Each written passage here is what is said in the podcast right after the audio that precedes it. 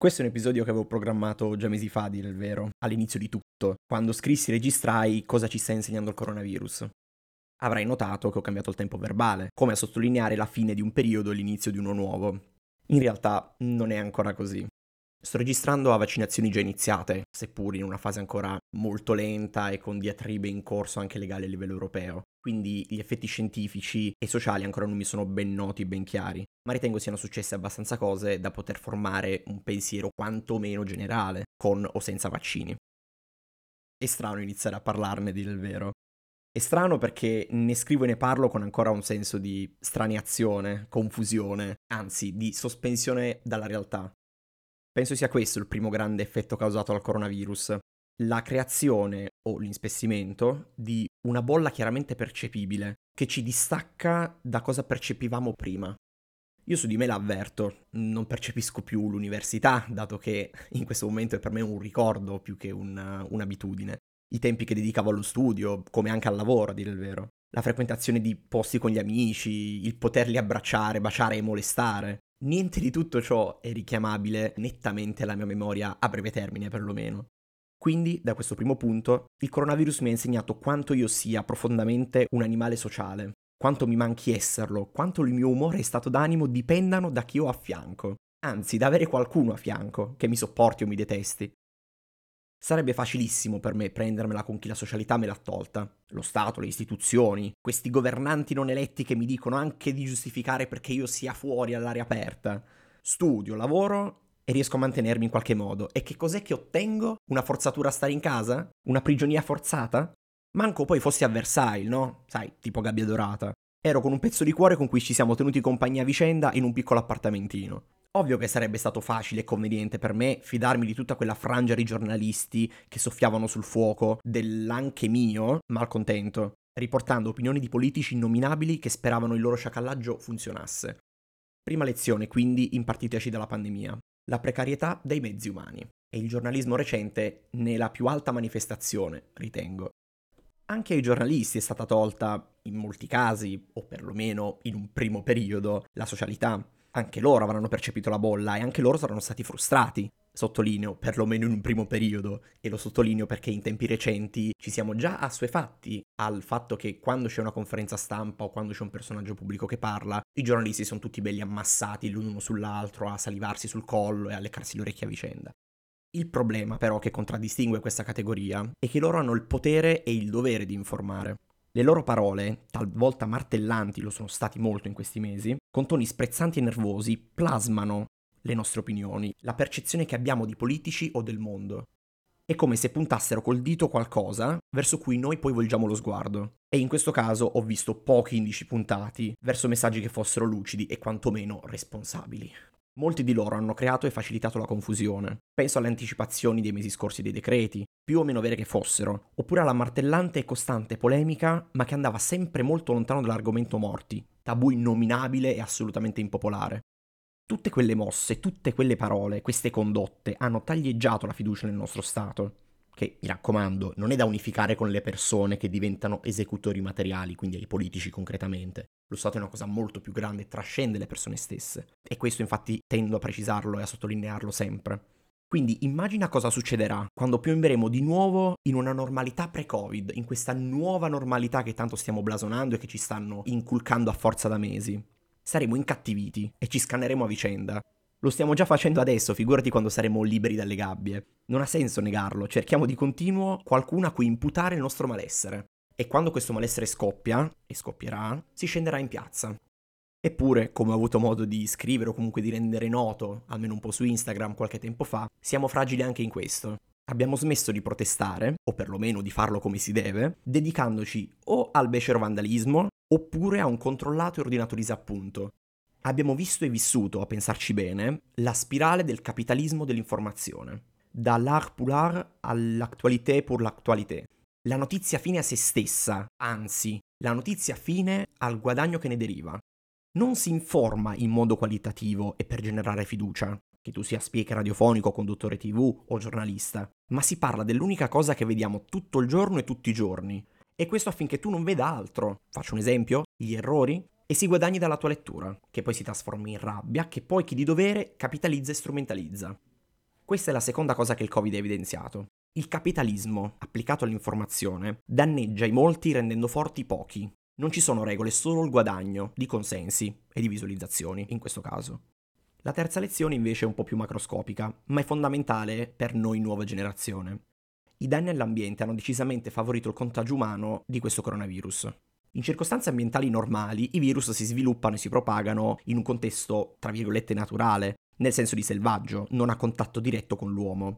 E quindi la quantità di specie animali che separano virus e l'uomo è tale da rendere statisticamente meno probabile quello che si chiama salto di specie. In pratica, il virus contagia e si adatta in primis a determinate specie, a seconda dell'ambiente, come se fosse un vestito su misura. Se si è fortunati, adattandosi di più a un dato animale geneticamente molto diverso da noi, è molto più complicato per questo virus adattarsi su di noi, sul nostro vestito genetico. Se però si toglie fisicamente spazio naturale all'ambiente e quindi si deforesta a manetta, come, spoiler, stiamo facendo, e si compromettono microdiversità, causando effetti a catena come il pericolo di estinzione di specie, che sono un botto, chiusa parentesi, unite a bracconaggio e inquinamento di plastica via terra e via mare. Che succede secondo te? Te lo dico io. Succede che i virus sono più vicini a noi e quindi hanno meno resistenza naturale, di nuovo tra virgolette, fatta da altre specie, e quindi si troveranno ad adattarsi a noi molto più facilmente. Ovviamente la cosa è più complicata e dettagliata di così, ma ripeto, il concetto che deve necessariamente passare è questo. Più natura togliamo, meno difese naturali avremo e dovremo scontare ogni male e ogni cambiamento sulla nostra pelle, come in questo caso. La morale buonista? Bisogna iniziare seriamente a smettere di comprare e spendere come abbiamo sempre fatto. La singola persona, tu in primis come io, dobbiamo documentarci su come si debba sprecare meno. Meno involucri di plastica al supermercato, usare borse di tela e averle sempre dietro, preferire camminare o usare la bici, usare dentifrici e shampoo solidi, eccetera, eccetera, eccetera. Questi sono rapidi esempi giusto per dare un contesto. Non essendo io un esperto né un divulgatore in materia, ti invito, se ti va, a leggerti un articolo o un libro. Poi è ovvio che anche la politica debba muoversi, e i futuri politici che sono tra noi penso l'abbiano già anche capito, e un domani porteranno questo circolo virtuoso anche nei palazzi di potere. Il punto è che non possiamo aspettare, non abbiamo più tempo, cazzo. Bisogna candidarsi in ogni piccolo posto e alzare la voce con associazioni o fondazioni, in qualche modo. Non possiamo stare chiusi in casa e sperare che migliorino le cose. Per rendere meglio l'idea, voglio provare a fare un esempio, e credo che un'onda sia abbastanza chiara come immagine. Le azioni che facciamo oggi contribuiscono a muovere una certa massa. Che siano azioni positive o negative, non ci accorgiamo della massa mossa in mare aperto, ma scontiamo quella potenza distruttiva e autodistruttiva dello tsunami generato dalle azioni negative quando si infrange poi sulla costa. E poi si piange. Il buon politico, che di questi tempi mi sembra molto molto difficile da vedere, ha la forza e la bravura di prevenire questi scenari, facendo informazione e comunicando con chi ha vicino. E ognuno di noi è, e lo credo fermamente, davvero, un piccolo politico con la sua cerchia. Sei consapevole. Il quarto punto è invece qualcosa che sento socialmente vicino e riguardano ancora una volta uno scenario per cui bisogna incazzarsi. La situazione ha acuito enormemente le differenze sociali. Chi aveva ed ha avuto soldi è caduto in piedi, mentre chi già era precario prima, magari senza mammina e papino, mh? oltre che famiglie intere, sono precipitate letteralmente sull'orlo della fame. La differenza, tra le tantissime altre, è che chi ha soldi a sufficienza da non doversi rivolgere alle associazioni, penso alla Caritas, penso a mille altre, ha la possibilità di lamentarsi dei mancati guadagni. Facci caso, di- dimmi se sbaglio, ma in tutti i titoli ed articoli letti in questi mesi ci sono stati soltanto le lamentele delle partite I V A, di impresari che si lamentano dei mancati aiuti, dei mancati guadagni, dei mancati ristori. Poche volte ho letto davvero di gridi d'aiuto di persone che la casa l'hanno persa invece. E le ho lette invece io le statistiche e gli articoli di settimanali come si deve. E, spoiler di nuovo, non è certo a Repubblica a cui mi sto rivolgendo, men che meno a tutti gli altri quotidiani nazionali. E che è un mix di due cose. In primis, dire pubblicamente che sei di merda e che sei sotto la soglia di vivibilità dignitosa fa schifo, attira sguardi di cui fai volentieri a meno, onestamente. E quindi stai zitto. E speri che ci sia qualcuno disposto ad aiutarti nel silenzio e che ti venga a cercare. È per questo che poi mi incazzo come una iena. Non che sia sbagliato aspettarsi aiuti statali, tutt'altro. Sta a vedere che mo dobbiamo tutti quanti morire di fame e chi ha un certo reddito deve pagare per tutti. Non dico questo. Piccolissimi gesti di solidarietà da grandi attori economici ci sono stati, seppur poca roba è limitata al simbolo di aver fatto qualcosa. Lo Stato ha aiutato come ha potuto, per i mezzi a disposizione. che fanno cacare oggettivamente la burocrazia in Italia, è quella che è. Quindi demonizzo, ma fino a una certa. So che tutti hanno dei costi e stipendi da pagare, lo so, lo sappiamo tutti. Ma con quanta rabbia osi reclamare i mancati guadagni, a fronte di numeri chiari e file visibilissime, di intere famiglie che non hanno letteralmente manco un tavolo apparecchiato attorno a cui riunirsi.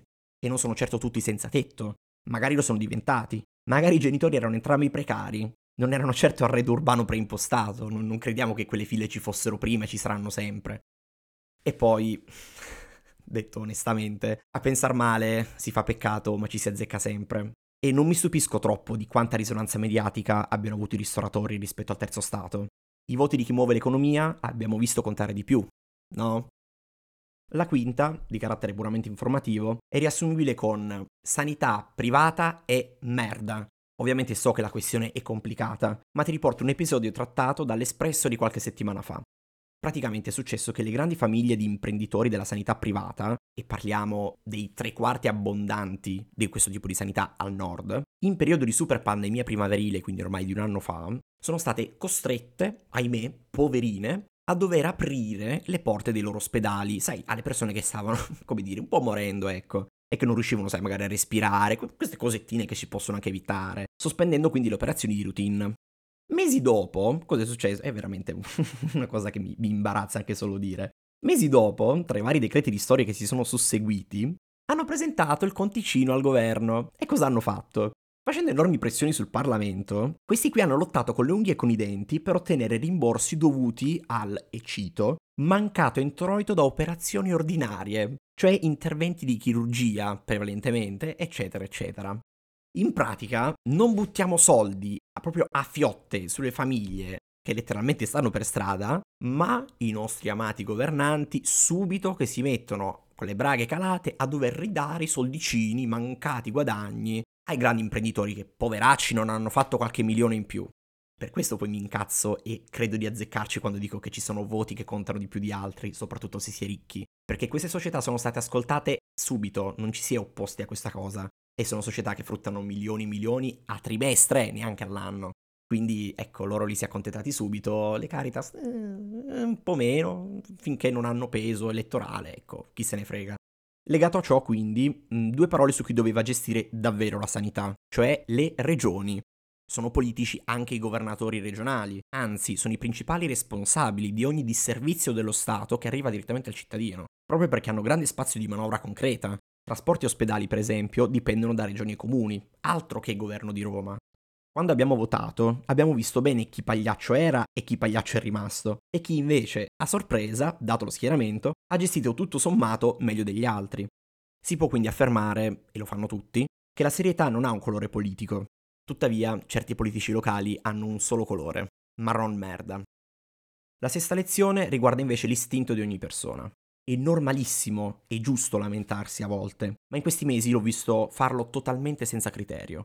È normalissimo voler di nuovo andare al mare o a ballare, e in questi mesi dopo la prima chiusura è stato fatto di nuovo senza un fottuto criterio. È normalissimo pensare a se stessi e al benessere della propria famiglia in situazioni come questa. Ma quanto costa il tuo egoismo alla comunità? A chi stai togliendo quando chiedi, gridi e ottieni? Tutti vogliamo, ma non siamo invece disposti a dare, per qualche stupido e ignorante retaggio delle generazioni passate. Ci hanno insegnato, e ti sfido a dirmi di no, che Stato significa ruberia, significa privilegio e sprezzo per chiunque stia sotto, per chiunque non sia casta. È un meccanismo economico che ci hanno inculcato in generazioni. Punta alla vetta sociale, e se ci arrivi, fai un po' quel cazzo che ti pare, perché hai fatto carte false per arrivarci e nessuno, in nessun modo, ti toglierà mai da lì e avrà il diritto di farlo. E non facciamo i qualunquisti, funziona così ovunque, nelle grandi amministrazioni statali, nelle forze dell'ordine, sfociando poi in episodi agghiaccianti che sono ben noti a tutti quanti e alla cronaca, in politica, ovunque. Ebbene, spero che aver reso noto questo che io chiamo retaggio malato delle nostre generazioni precedenti sia spunto di riflessione per entrambi, per ricavare una settima lezione prima o poi partendo da un paio di domande. Perché fare carte false per raggiungere il proprio obiettivo? E perché farlo soprattutto quando questo va a scapito degli altri? Ma ancor di più, perché raggiungere una fredda vetta carente di ossigeno quando possiamo salire un po' tutti su una dolce e soleggiata collina? L'ottavo punto invece vuole essere una amara conclusione, per usare un eufemismo. riguarda gli affetti, gli amori e le amicizie. Il primo lockdown ha visto, anche nelle statistiche, schizzare alle stelle i tassi di separazioni e di divorzi, così come anche un calo precipitoso delle nascite, no, non che prima fossero altissimi, però anche questo. Per dirla e vederla più potabile, quante coppie intorno a noi sono finite? Magari anche tu ti sei lasciato o lasciata, terminando una relazione magari anche molto importante. Ci hai mai riflettuto? Quante persone anche intorno a te si sono sfasciate nel primo lockdown e poi con la ripresa dell'estate magari si sono riformate? Quanto è essenziale la fisicità in un rapporto? Quanto il dialogo viene sminuito dalla tecnologia? Che è tanto, certo, ovvio, ma mai abbastanza. Quanto di rovescio è importante avere tempi e spazi propri, che se sballati fanno saltare gli equilibri e portano alla rottura. Nonostante la fragilità, l'amore è una grande tessera che si incastra nella nostra routine, uno dei tasselli che compongono e regolano i nostri equilibri. È importante, forse fondamentale, per tutte le forme che può prendere. E credo sia questo il danno più grave e paradossalmente quello meno sbandierato che la pandemia ci ha arrecato. Ci ha alienati rispetto all'amore. Dovremmo reimparare o almeno ripensare a tutti quegli schemi e puzzle interiori. E temo sarà qualcosa che farà più male della già grave crisi economica. Post scriptum relativamente breve che mi sta venendo come flusso di coscienza adesso che mi sento comunque di voler includere in questo episodio. È praticamente un anno che siamo in questa condizione ed è solo dopo un anno che io personalmente sono riuscito a mettere insieme dei pezzi. In qualche modo mi sono dovuto fermare e capire che fossi ancora nel mezzo di un tornado, di, di, di una serie di cose gigantesche più grandi di me che non vedevo e che continuo forse a vedere poco. Quindi per cui questo è un episodio che ha tardato anche a uscire a dire il vero, ma che comunque ritengo ancora incompleto.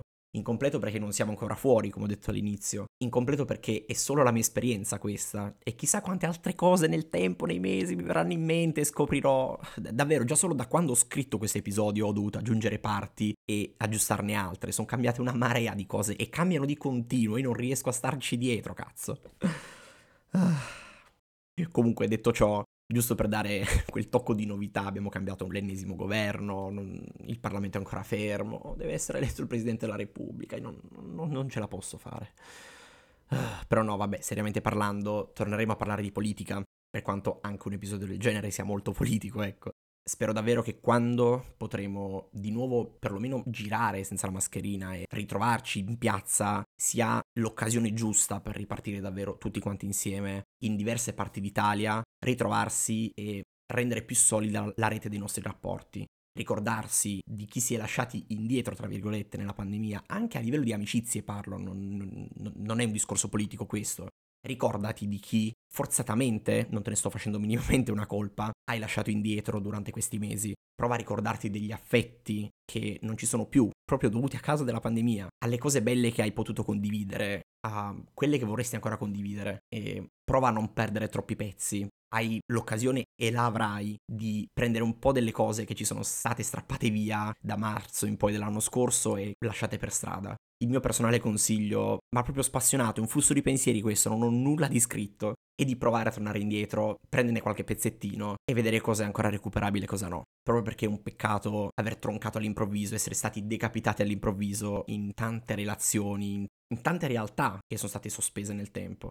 E direi basta, ho parlato anche troppo e la mia mente deve un attimino riposarsi. Detto ciò, mi auguro di averti dato un minimo di spunto di riflessione, magari di averti invogliato a ricercare una fonte di informazione o più fonti di informazioni concrete che ti diano in qualche modo un minimo di sicurezza. Quindi, salutandoti con il rinnovato spirito che in potenza spero dia, almeno quanto dia a me, ti saluto e ci sentiamo presto.